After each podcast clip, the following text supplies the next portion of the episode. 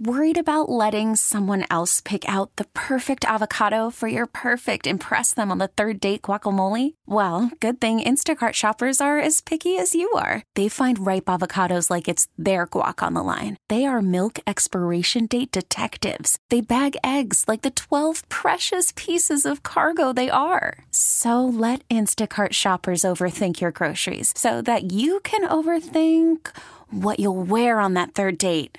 Download the Instacart app to get free delivery on your first three orders while supplies last. Minimum $10 per order, additional term supply. This episode is brought to you by Progressive Insurance. Whether you love true crime or comedy, celebrity interviews or news, you call the shots on What's in Your Podcast queue. And guess what? Now you can call them on your auto insurance too with the Name Your Price tool from Progressive. It works just the way it sounds. You tell Progressive how much you want to pay for car insurance, and they'll show you coverage options that fit your budget. Get your quote today at progressive.com to join the over 28 million drivers who trust Progressive. Progressive Casualty Insurance Company and Affiliates. Price and coverage match limited by state law. Play ball! It's 30 with Murti with your host, Sweeny Murti.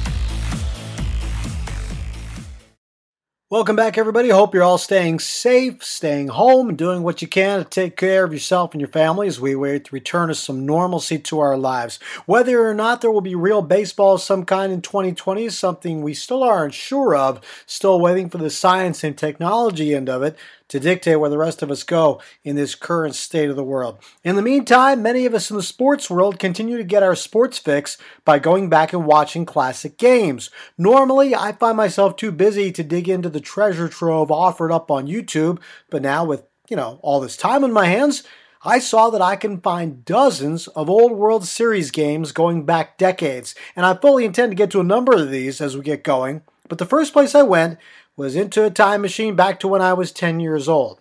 See, I grew up in Middletown, Pennsylvania, about a two hour drive from Philadelphia. And in 1980, I was in fifth grade, a huge Phillies fan. I watched the Phillies win the World Series that fall, four games to two over the Royals. And when you know that about two weeks ago, I found all six games of the 1980 World Series on YouTube and sat down to watch them again. Not like a 10 year old, obviously, but like an almost 50 year old who's been covering baseball professionally now for the last 25 years. A lot of things stood out. The pace of the pitchers definitely, although there were times that slowed down too, with runners on base or batters stepping out. There was a mystery to the opening of this series since there was no interleague play. Phillies and Royals not only never played each other, but because free agency hadn't fully kicked in yet, most of the players had never seen each other up close, except maybe for all star games. Plus, the fact that there was one national TV game every week and no nightly highlight shows to feature the star players throughout the league, well, you get the idea. It was just a different time.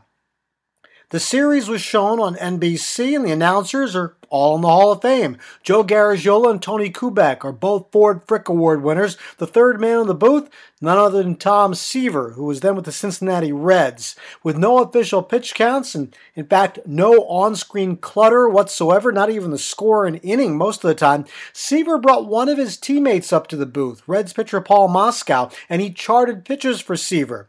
They also remarked about the radar gun and said how the pitchers throwing 90 miles per hour were throwing hard. At one point, the uh, camera actually fixed on a scout that was located, uh, sorry, a uh, gun that was from a scout, I believe, or from the stadium, located somewhere in the stands, as opposed to just that every pitch flashing up on the screen for you to tell you how fast it was. This series featured Hall of Famers Mike Schmidt, Steve Carlton of the Phillies, George Brett of the Royals, and this was the same season in which Brett hit 390. Schmidt and Brett were both MVPs of the league in 1980. The Phillies team also featured Pete Rose and catcher Bob Boone, whose son Aaron is now the Yankees manager. He was a youngster uh, in the stands uh, during these games.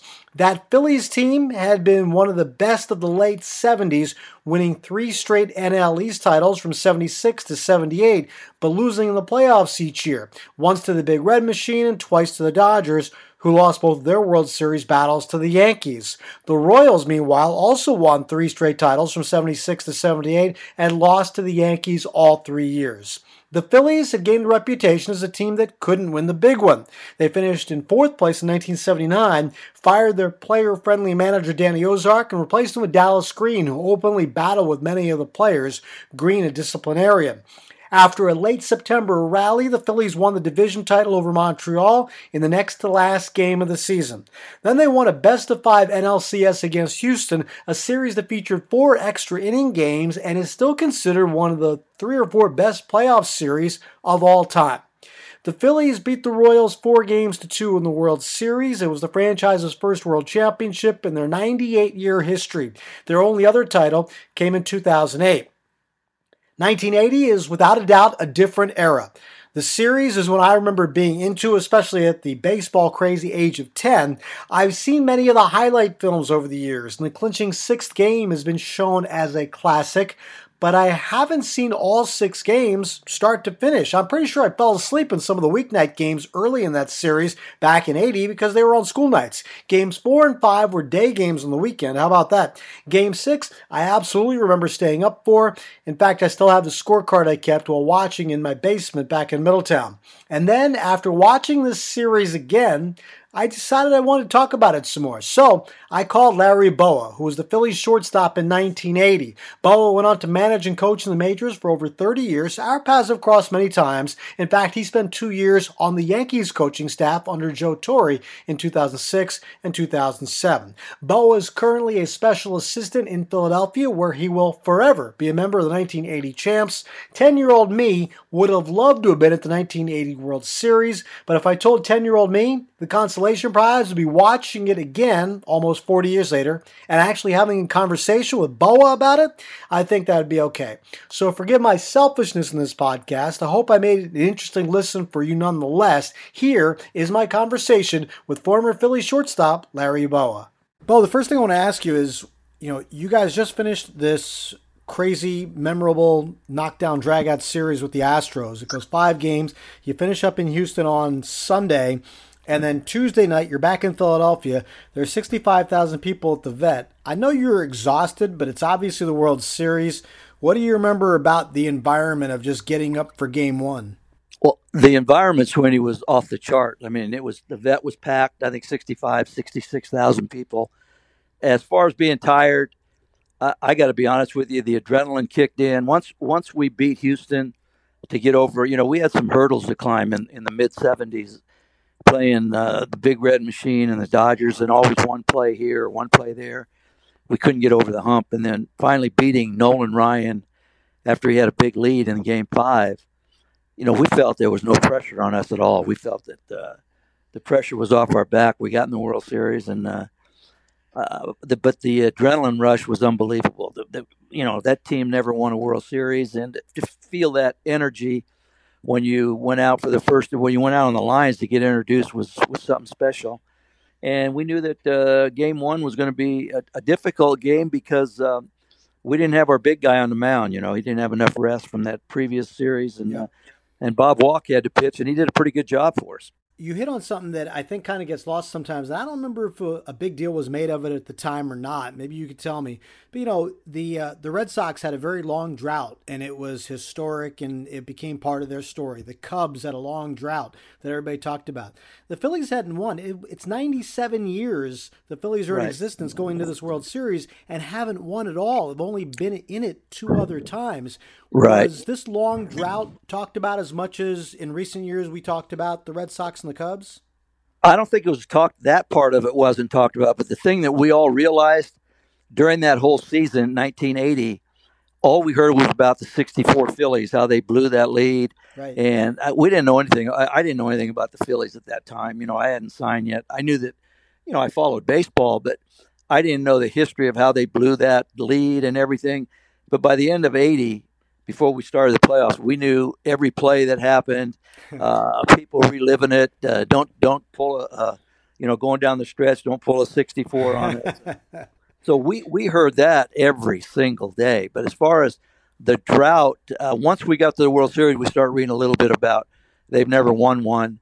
But I felt that because of what we went through against the Red Machine and the Dodgers, uh, that that sort of uh, tested us a little bit. And I, I, really felt, Sweeny, that this was our time, and, and, and certain things happen that you understand that uh, in baseball, when you play baseball long enough, a play here or a play there or a big hit here, uh, it, it, just sort of going down the stretch there in September. We just felt it was our year. You know, we got a couple breaks and we took advantage of them. And then obviously beating Nolan Ryan was special. I think once he had a lead going in the seventh inning and he was up five to two at that time, mm-hmm. His record was off the charts. And for us to come back and beat him, I sort of felt that everything was uh, aligned for us to go on and win the World Series. When you start game one, and I'm the thing that stuck out to me at the broadcast, I was watching the broadcast. It's an NBC uh, event, and it's uh, Joe Garagiola, Tony Kubek, and Tom Seaver. Seaver was still an active player, but he's part of the broadcast. The thing that really stuck out to me is when they're discussing Game One of the World Series. There's still so much mystery about the teams because interleague play wasn't a thing yet.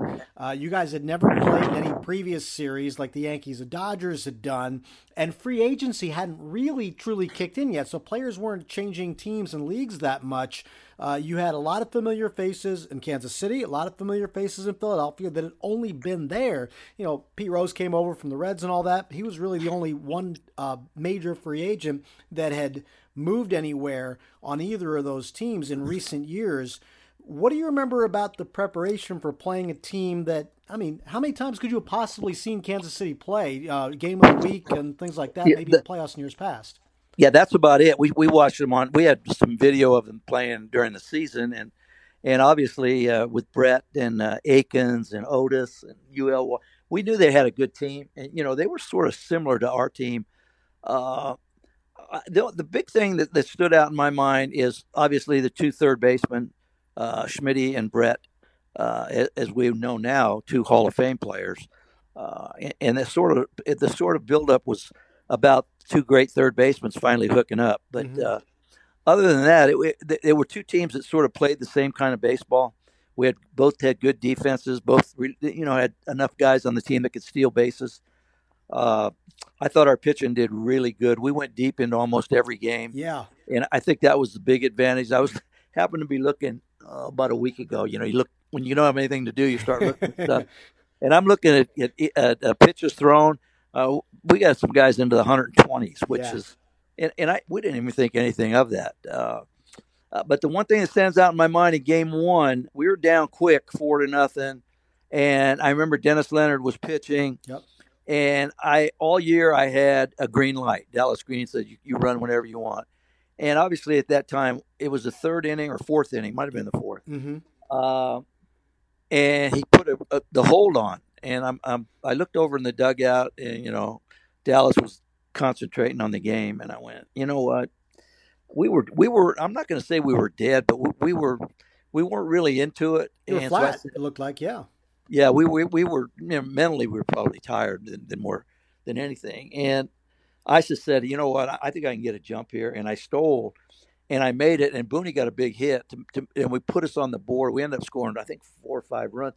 Anyway, I got back to the dugout. And Dallas said, "Did did you see the the hold?" I said, "Yeah." I said, "I saw it." He said, "Well, you know, if you got thrown out, you might as well just keep running." and I said, "And you know, the thing about it was, I thought I could steal easy off Leonard." And it was bang bang. I mean, it was boom boom. Uh, a great throw to second, and I happened to get my foot in. And but I remember him saying to me, he says, "You know, you had the red light." And I said, "Yeah, I know." I said, "But we we got to try to make something happen here." He says, "Yeah, but you get thrown out there, that doesn't look too good." And I said, "Well, I didn't." And uh, so you know, he he laughed after the series was over. He, he goes, I asked him. I said, "You remember you told me about that that uh, green light, red light?" And he goes, "Yeah." He says, uh, I'm glad you made it, though. I said, me too. Bo, Tony Kubek made a very big deal out about that stolen base the entire rest of the series because, as you said, the Royals jumped out to this lead in game one. You've got a rookie on the mound. You know, you're down four runs. And right. Uh, back then, today, right. trying to steal a base down four runs, I mean, well, nobody thinks that's a good play, but you made no. it work. And they yeah. were talking about that the whole rest of the series, that that was a momentum uh, changer. I, I know they, they did. I, I, I, look back at that and I, I listened to it.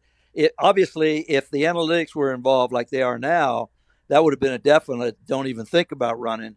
But and, and, the other thing is, if it was the sixth or seventh inning, there's no way I would have ran. I think it was the fourth inning, if mm-hmm. I'm not mistaken. Mm-hmm. I think it was early. You're right. Yeah, and, and that's why I said, you know what, I got to try to do something here. And it wasn't a matter of, you know, saying let's let's jack this team up a little bit.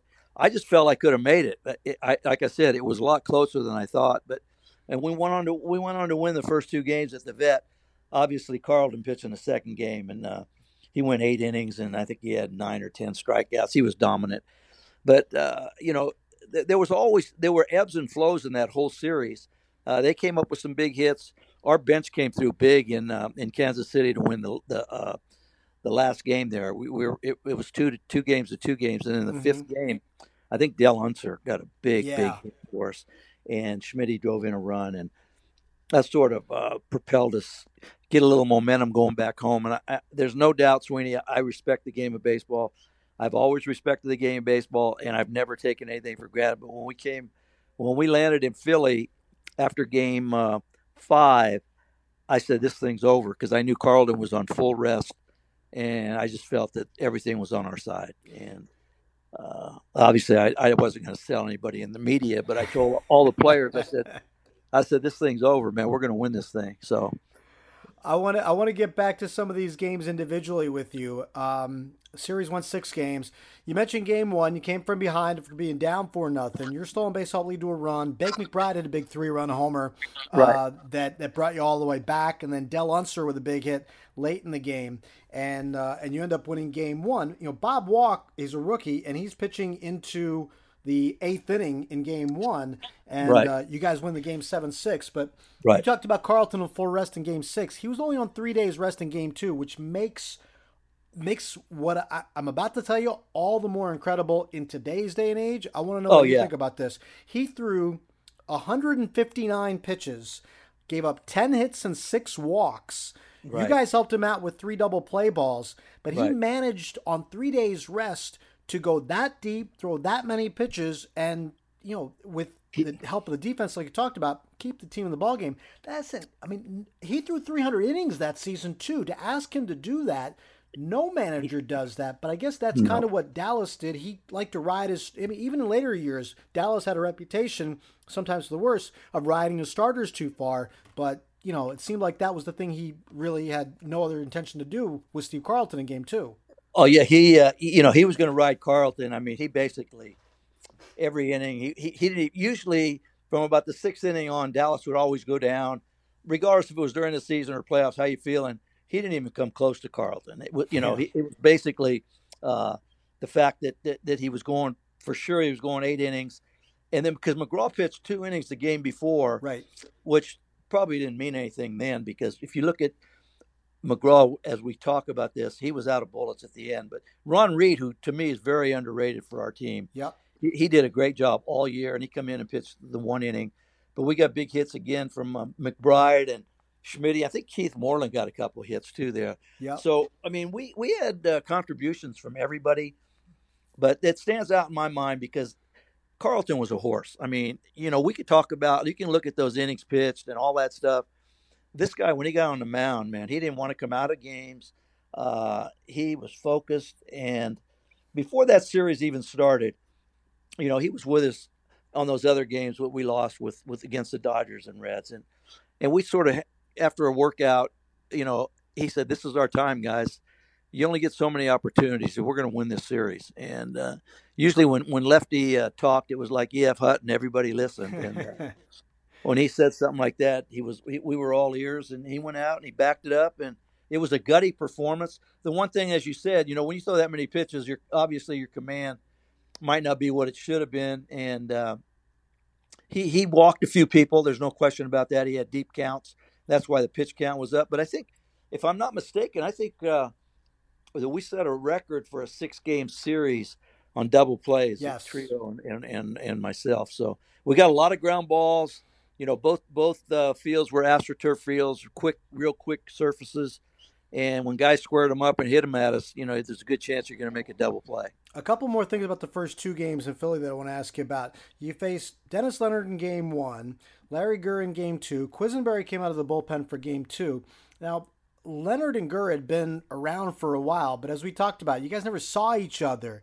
Quisenberry uh, had only come up, I think, the year before, uh, and he was a, a, dominant reliever in the American League. But what was scouting like going into? I mean, nowadays, well, you know, guys prepare for their at bats. They have every, they have hundreds and thousands of pitches they can look at on video. What right. were you guys doing to get ready? Well, we, we basically compared Quisenberry with uh, Gene Garber on okay. our team, and you know, basically submarine type pitchers, not overpowering, but great sink on the ball, make them get the ball up in the zone Dennis Leonard at that time was more of a power pitcher. Uh, Gura was uh, a typical left-hander that made you, if you if you got really impatient up there, you hit a lot of ground balls to short and third. You couldn't pull him. I'm, you know, these meetings were, hey, don't try to pull this guy. A Randy Jones type pitcher in Gura, wow. you know, make him stay in the middle of the field. So we we had pitchers that we sort of compared uh, the Kansas City staff to uh, that we faced maybe during the course of the season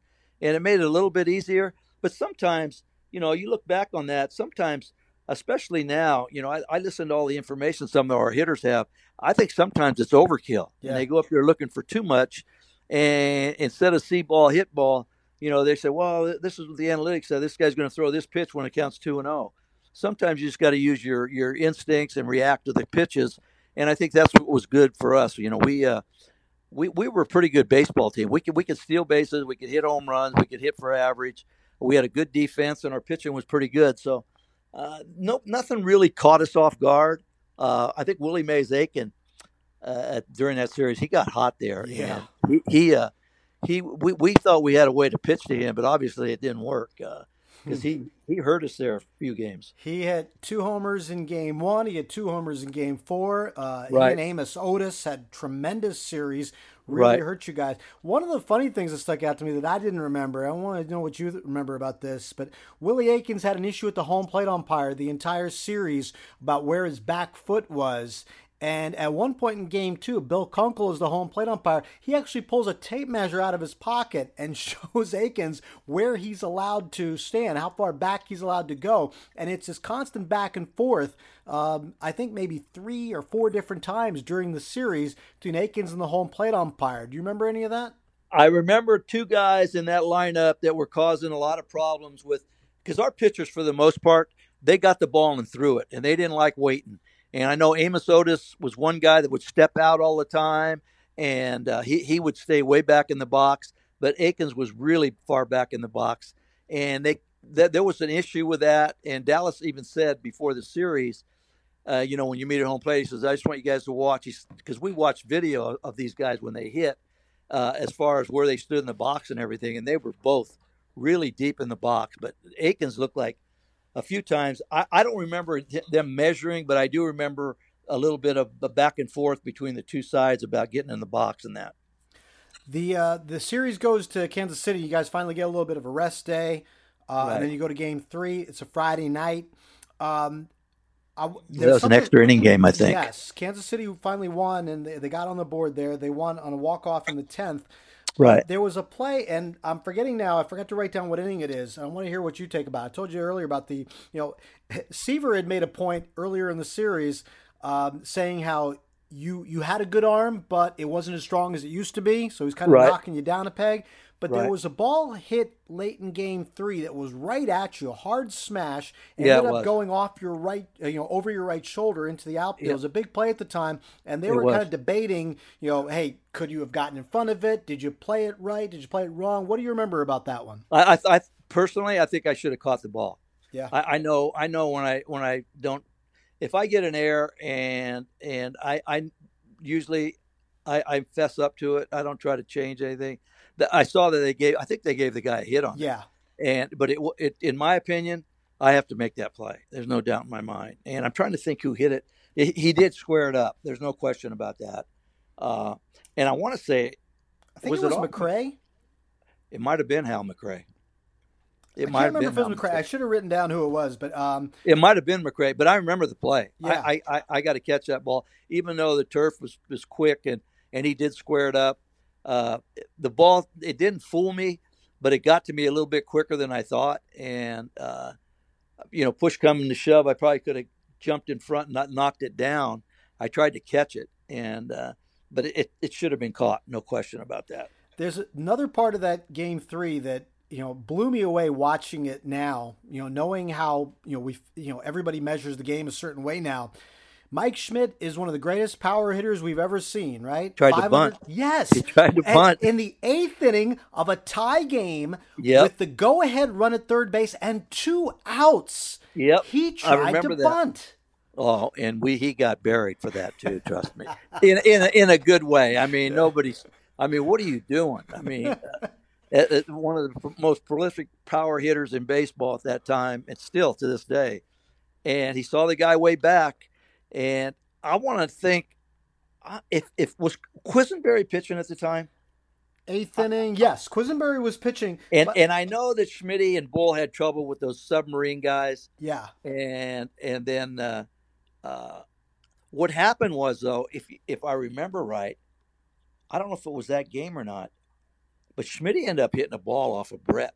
It- whether it was because he he Yeah, later in the bunt- series he did that. Right, But he there was a couple of times. But Yeah, that one of the things the that- it announcers didn't said was that Right. because Brett had been battling hemorrhoids, he Right. wasn't moving very well, And he was playing for and he was playing back. back. He was Yeah. playing way back. Yeah, But I, but uh, the thing that I remember because Schmidt brought it up to me going out there, and uh, when he did get the hit off Brett, he said, "See that fake bunt." He said it paid off, didn't it?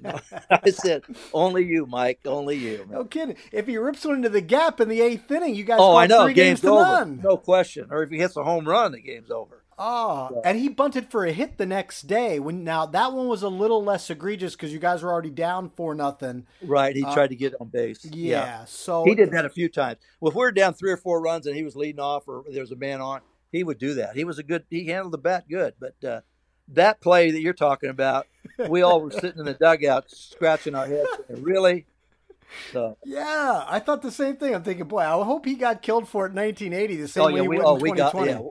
The fact that we won, we were able to get on him. But at that time, you know, it wasn't a real good play. The- Dallas Green, really, he was like, what? You know, Yeah, he was flipping out about that too. oh, yeah, big time. Ooh, he um yeah. Now I didn't remember this probably because I was too young to really understand this dynamic of it. But the players and Dallas Green, that was not a, a, a fun relationship. Well, the big thing there, I, I thought Dallas was the right guy at that time. Danny Ozark to me did a great job to handle our ball club. We, we had different personalities, and he basically let us play. He just said, "Go play."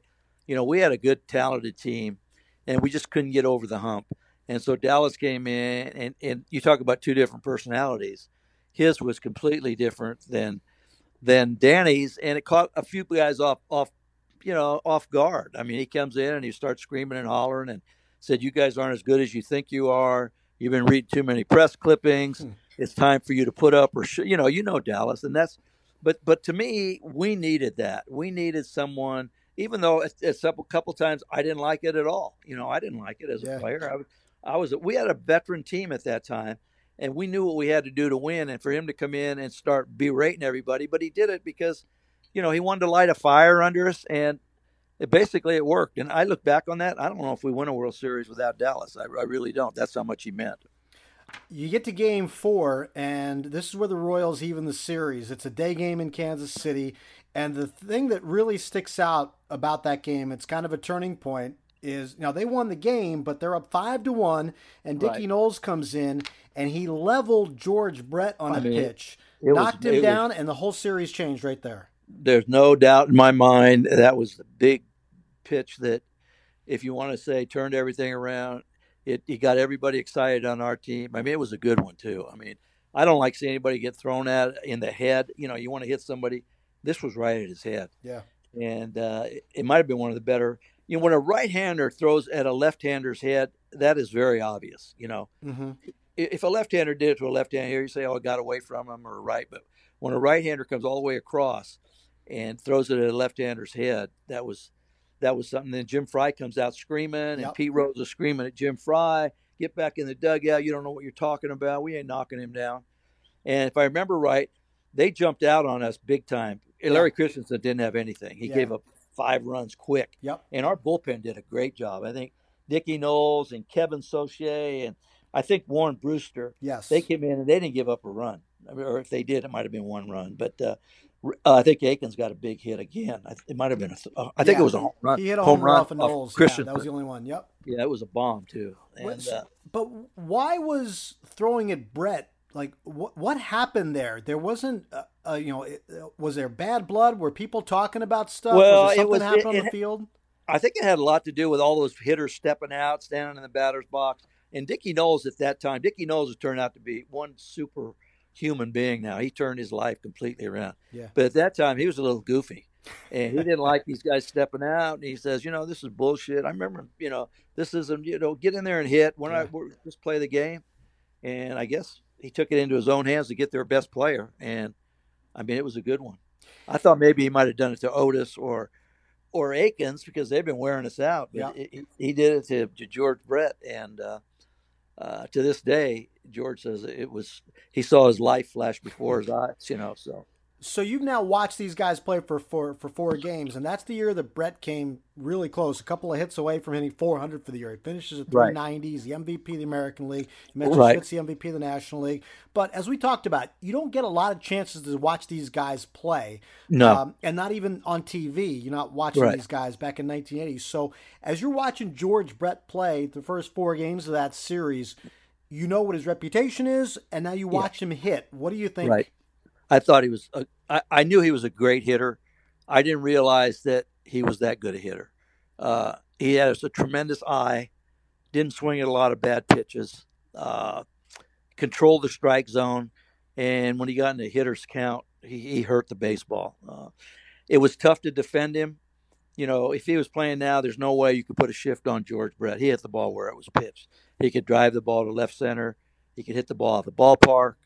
He was a gap to gap hitter with great bat speed, and uh, you know, he, he was every time you see him seeing him come up, you, you held your breath. He was that good a hitter, and uh, we knew that going in, but I didn't realize he was that good a hitter. I mean, he he impressed the heck out of me.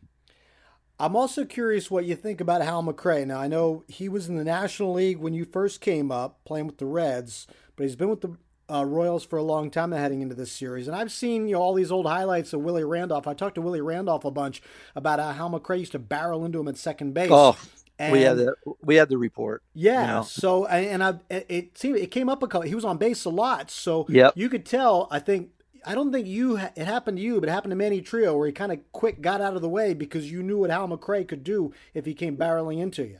Right. I mean, we were told before the series even started, Manny and myself, you guys better get rid of the ball because this guy doesn't like to slide. And when he does slide, he slides real late. It's sort of like he rolls into second base. And we would talk about that the whole series. If he was on first, hey, give me the ball quick, give it to me quick. I mean, his reputation was not only was he a good hitter, but he was one of those guys that tried to hurt you at second. And I don't mean hurt in a way.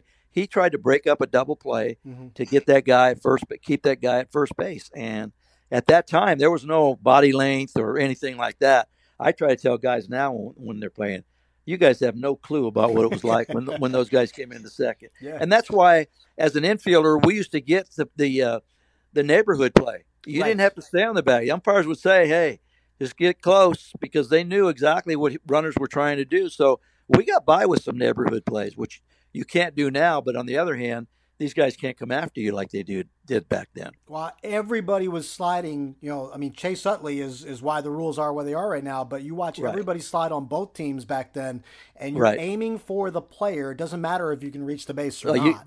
they could care less if they're going to the bag. If it's a, a double play, they're going to try to knock you into left field, and that was just the way. And it wasn't just Kansas City. That's how you were taught to play, and that's so it wasn't anything different for us because we got it all season, all the time. You know, it, no matter who we played in the National League, that's how they played the game. Bill Madlock used, was with the Pirates and Mhm. Cubs.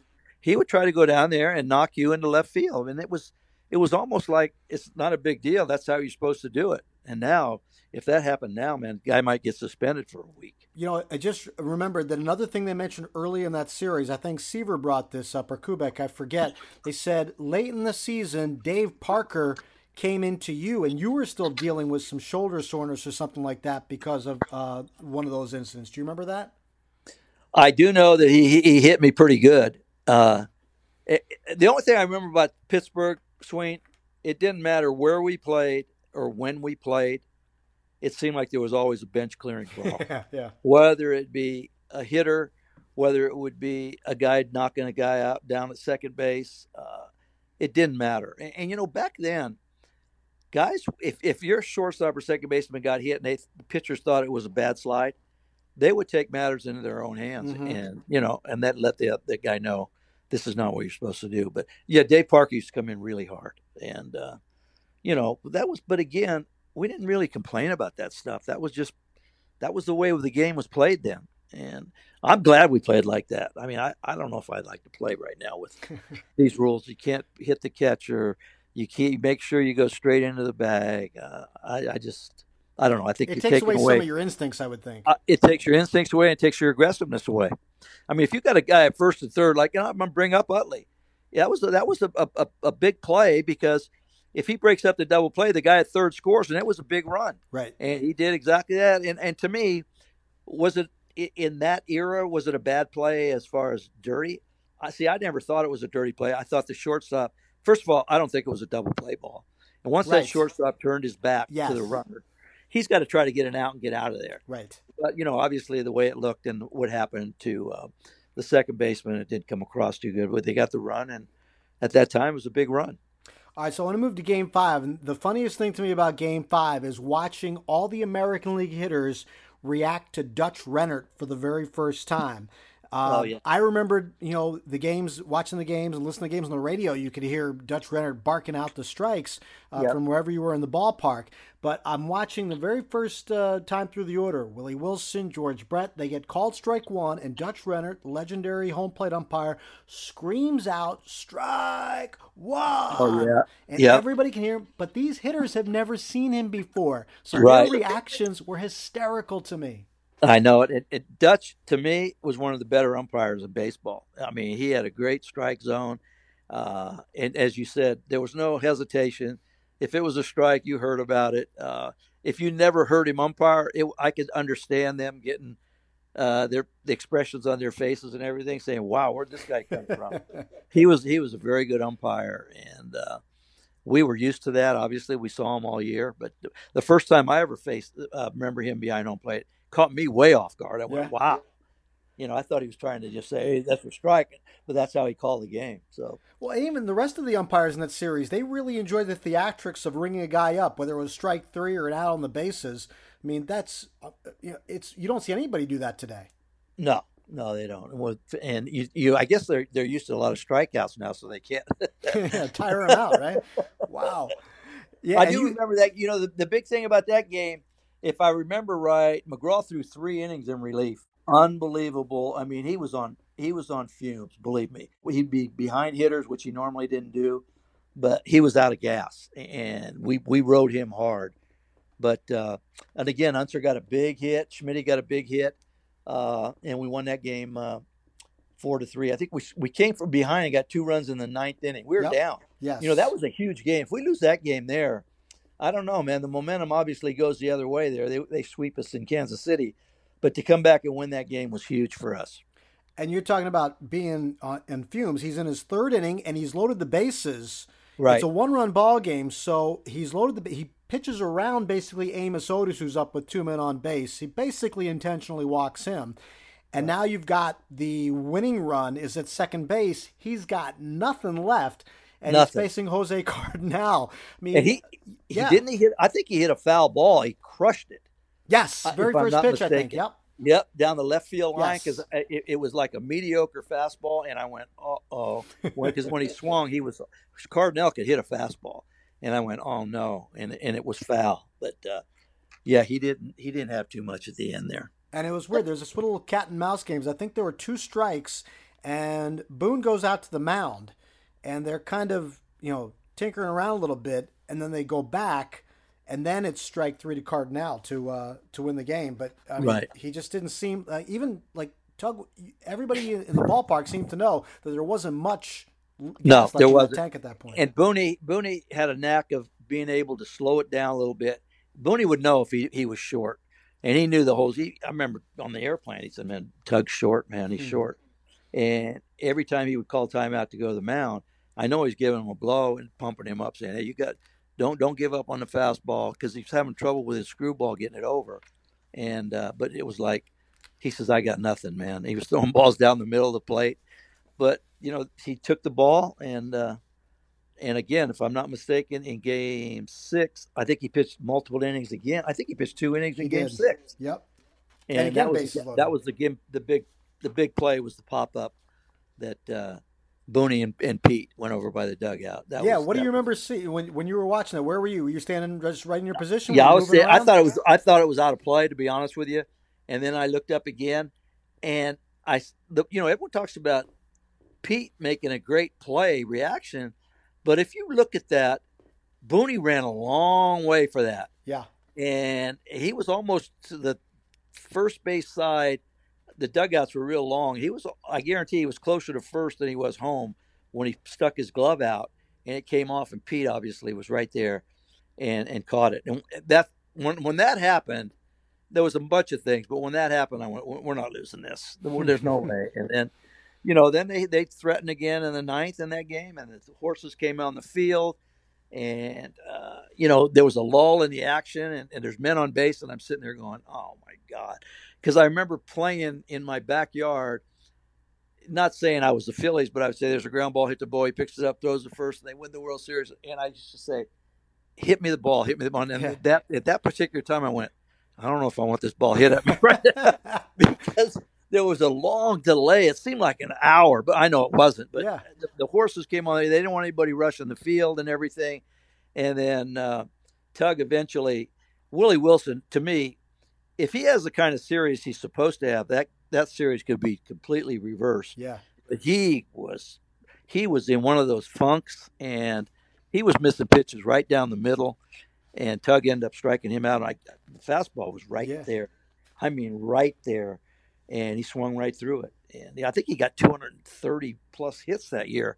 He did. yeah, during, he was crushing balls. And then during the world series he he couldn't buy a hit He, uh, I think he struck out twelve times in the series. oh i know Yeah. and, and, and there were balls down the middle of the plate he was getting pitches to hit So one of the things that um, that they say, you guys are like three outs away from winning, and Tony Kubek is talking about the relationship again between Dallas Green and the players, and he mentions you had a radio show, and he said even just the week before the World Series, you were blasting Dallas Green, or late in the season, you were blasting Dallas Green as this was coming down to the wire. What now?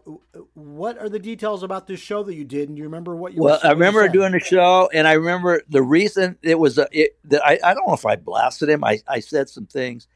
You know, Gary Maddox and Luzinski were our uh, basically our left fielder and center fielder all year, Mhm. and so Dallas he had a way of getting these guys' attention, and literally he would take them out. He, he had Lonnie Smith playing center field. He had Keith Moreland playing left field, and I take my hat off to both those guys. They came up big when they got a chance to play, and I think the question it was a question from a from a listener saying, "What about Dallas not playing Luzinski and Maddox during the course towards the end of the year?" And then I said something. I can't believe he did that. Uh, without those two guys in the lineup, we probably don't even get to the World Series or playoffs. And so obviously that was blown out big time. Mhm. But I, I don't think anything else about.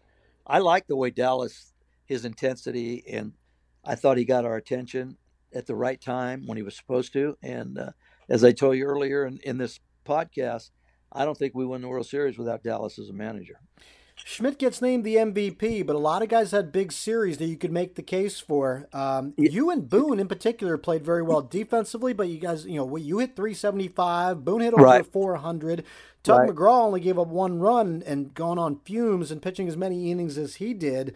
Uh, there were a lot of guys who could have made that case for MVP. I I I, I uh, remember Frank Dolson, who was uh one of the, the writers here in Philadelphia at the Mhm. time, and he told me that up until Schmidt's last hit, he says the the votes that he thought were posted is that I was going to win MVP. Wow. And Schmidt Schmidt got a big hit. He got Yes. a double, a big double, and uh, you know I, I, that was really. I mean, that would have been nice, but that was the least of my worries. I was just glad that we were able to finally win a World Series because before that season started in '80, Ruly Carpenter, who I think was one of the best owners I have ever been around, uh, told us basically, "Hey guys, you got to do it this year. I'm going to have to break up this team." mm. because and you know, and he was he was honest about it. He loved everybody in that clubhouse, but he says we need to get over this hump. So we were playing for a mission basically the whole year that we knew that if we didn't get to the World Series anyway, I'm not saying he told us to win it. He said you need to get to the World Series, and uh, and we we were, but you know, eventually they took they they tore the team up a little bit, but uh, the fact that from 75 on, it was a real good baseball team. In fact, mm-hmm. they're doing a uh, a simulated thing right now with the 08 team and 80 team, and uh, right now they played three games and we're up two games to one. So I'm I'm anxious to see how that turns out. You know, the one thing I was disappointed at as I was watching the end of this, I was watching the celebration. They show all the clubhouse interviews with Bryant Gumbel, who's doing this uh, the podium ceremony and handing the trophy over. You're you're the first guy they interview coming in, and they get a bunch of everybody else. But the thing I remember, and I've seen the quotes, and I rem- I vividly remember watching you out of your mind saying, "We're the best baseball team in the United States of America. Nobody yep. else can say that." But yep. that is not in the interview that you give Bryant Gumbel right after you come into the clubhouse. It's some other time later, and I haven't seen it since. You, I mean, but you remember doing that. I do remember doing that, and I remember the other part of that interview was because all year our writers at that time we had you know back then the writers were different it's not like now i mean they took shots at us and we weren't we weren't the easiest guys to get along with i'm, I'm gonna be honest with you we all had different personalities there were times you could talk to us you know sometimes nobody wanted to talk but we always stood up and i said everyone i remember saying no one thought we could win sports writers thought this team was overrated. I remember going into a tirade that way, mm-hmm. uh, but it wasn't on that. The one that you saw is the one that they showed. Mm-hmm. You know, we're the best team, and night. You know, but I do remember saying that because we were we were. There was a time in September where we, we hit a little lull, and things weren't going our way, and uh, of course all the the press they got on that real quick and start saying this team's never going to win uh, they think they're better than they are, and then I think Dallas got a lot of that stuff too, and that's why I aired us out a bunch of times. But uh, yeah, it, it, was looking back on it. It was a lot of fun. It was it was a team that that it was pr- it was a pretty close knit team. You know, yeah. we had our we had different personalities, but uh, uh, it was it was a team. You know, Bull and Schmidt were basically low key guys that did damage, and me and Pete and uh, and uh, Bake McBride would be, and Manny Trillo would be the instigators. Gary Maddox was pretty low key. Booney was even keel, but we had we had the right mix. It seemed like. Do you um do you know if you still hold the record? You they they made a point of it as soon as you started your seventh double play. You broke a record that Phil Rizzuto held in '51 for most right. double plays started by a shortstop. Do you know if you still hold I, that? I think it is in six games. I don't know okay. if it's you know I, am not positive though. Yeah. I'm not positive. So, um, do you find yourself looking back on these things every once in a oh, while? That, now I do because yeah. there's they show, especially here in Philly, they show a lot of that stuff, and you know some some of it you sort of forget. Like the the series, the the series that people don't that really forget about is we had to go into Montreal and win two out of three yes. to get, and I'll never forget this. They had first base open, and Mike Schmidt was the hitter. We had taken out our catcher Booney and Don McCormick. We made a double switch or something, yep. and Don McCormick was on deck, and Dick Williams was Stan Bahnsen on the mound. Pitched to Schmidt, and he hit a home run. And I'm going, "Oh, you got to be kidding me!" Because when Schmidt jumped up there with first base open, I went, "There's no way they're pitching to Schmidt here." We were down, and uh, and they pitched to Schmidt and he hit a two run homer, won by a run. But Don McCormick, who might have had maybe 20 at bats the whole year. Yeah. And and Dick Williams, who I thought was a real good manager, I still to this day can't believe that they pitched to Schmidt. But we had to win that that series, and we won two two out of three there in Montreal to get to play the Houston Astros. I remember that game. There was a there was a long rain delay. I think in the oh my god, game, it was right? pouring. Yeah, it was that turf was. I've never played. You know, I've, I've been on turfs before, but that turf was as wet as I've ever seen. When they hit a ground ball, it would have a tail on it because they got the tarp on real late. It poured, and it was it was hard to play defense there. But uh, it was it was a bad rainstorm there. I also remember Manny Trillo dropping a pop up somewhere in the middle yep. of that game. That was there was yeah. some weird stuff in that series. and Manny never dropped pop ups. He Exactly. used to love pop ups.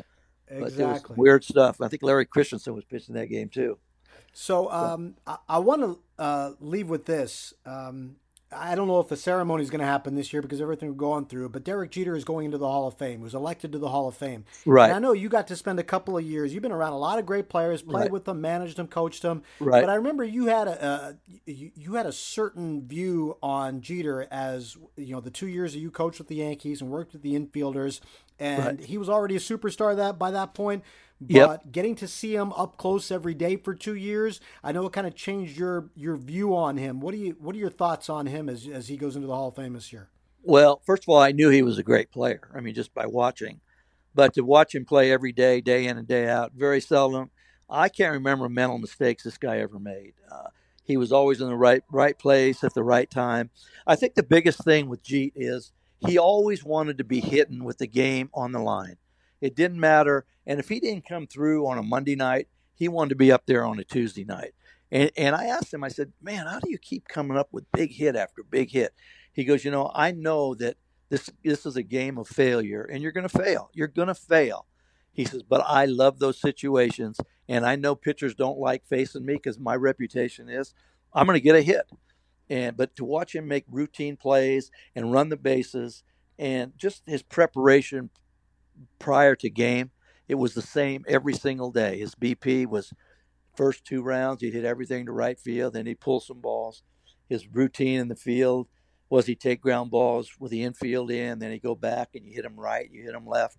But he never he never altered his his pregame ever. And uh, he was just a professional. And to play in New York under that those the spotlight there and never get in any kind of trouble. I mean, I got to take my hat off to a guy like that. He was single playing there, uh, a very popular individual, and just played the game the way you're supposed to play it. And uh, I was just shocked that it wasn't a unanimous thing. I, I don't know who Yeah. did, who didn't vote for him, but you know, it doesn't matter. I mean, it really doesn't matter. But he's You were a pretty good shortstop back in the day, and by the time you saw him up close, he had been taking some hits for his range and things like that. What did you think of him defensively at the time you saw I, him? I thought he was a good player defensively. I thought what he lacked for in range, he made for up made up for in knowledge. He always we, we went over how to play hitters, and he was he, he knew where to play. I mean, it, it- you know, if they had all this analytic stuff as deep as it is now, he probably could have played a, a few more years because they they basically position you now. Hey, this is where you're supposed to stand. But he al- he was always what he lacked in range at the end. He made up for in knowledge, and uh, he was just a great player. And it's a great honor for him to go into this thing. Bo, it was a treat for me watching these games again because I hadn't watched, other than some highlight films every once in a while, I hadn't seen him in 40 years, and I know you lived it. So thanks for uh, letting me bother you about it all over the years and again Oh. right now. All right, Sweeny, my pleasure, and uh, stay safe, and hopefully we see you somewhere. I, I guess some of the stuff says that. Uh, I mean, I, I don't believe everything, but they said they might break it up into Florida and uh, and uh, Arizona, and then if they it was Florida, Yeah. I guess the Yankees and us would be in the same uh, same division. And uh, Wouldn't that be something, huh? Yeah, that would be. But I tell you what, the Yankees and Phillies, they got three patsies in that division. Yeah. You know, I mean, there's three teams that are Detroit's rebuilding, Pittsburgh's not that good. Uh, Toronto's got some good young players, but they lack experience. So it's probably going to be if it did, if it did go that way, it would probably be between the Yankees and the uh, the Phillies. Hey, listen, it just struck me, and I should ask you about this before we leave. Um, you know, I know there wasn't a whole lot of time to observe them, but Joe Girardi, Didi Gregorius, guys that we know well in New York, you got to see them a little bit uh, up close uh, in spring training. What'd you think? I love both of them. Joe's going to be he's perfect match here. Uh, very knowledgeable, and I think he he takes the analytics, but he also goes with his gut and his experience, and obviously being successful in New York, he'll be successful here. Didi Gregorius, I really like. I mean, he he might have got one or two hits the whole spring, but this guy's personality and his energy, and he can play shortstop, and he's going to hit. Believe me, he's going to hit. I was just shocked after watching him his this way he goes about his business. They didn't have more. I, I know he got hurt and and he had uh, Tommy John, but I was shocked they didn't have more offers on the table because I think this guy, he's going to add a lot. If we're if we're able to play, he's going to add a lot to our lineup. I really like this kid. My thanks again to Larry Bowa. His insights are terrific, and I'm glad I wasn't the only one who was floored watching a man who was once seventh on the all time home run list bunt in the eighth inning of a World Series game with the go ahead run at third base and two outs. I don't know when we'll get back to real baseball, people. I really don't. But until then, I'm pretty sure I will head back to some of these games on YouTube that I haven't seen in a while or perhaps never seen. And maybe we'll do this again here and go over the games with someone who was actually there. If you're new here, please check out the 30 with Murti archive on radio.com or wherever you get your podcasts. A lot of fun conversations in sports and entertainment. And you can also check out my weekly chats with Ed Coleman, where we discuss Mets, Yankees, general baseball, news and views, other random thoughts from our quarantine. And that's available on the WFAN audio on demand page. You can always find links to all this stuff on my Twitter page at Yankees WFAN. Ever remember, keep doing your part to flatten the curve. Stay home, go wash your hands again right now. In fact, stay safe. And until next time, I'm Sweeny Murti. Thank you for listening. This episode is brought to you by Progressive Insurance. Whether you love true crime or comedy, celebrity interviews or news, you call the shots on what's in your podcast queue. And guess what? Now you can call them on your auto insurance too with the Name Your Price tool from Progressive. It works just the way it sounds. You tell Progressive how much you want to pay for car insurance, and they'll show you coverage options that fit your budget. Get your quote today at progressive.com to join the over 28 million drivers who trust Progressive. Progressive Casualty Insurance Company and Affiliates. Price and coverage match limited by state law.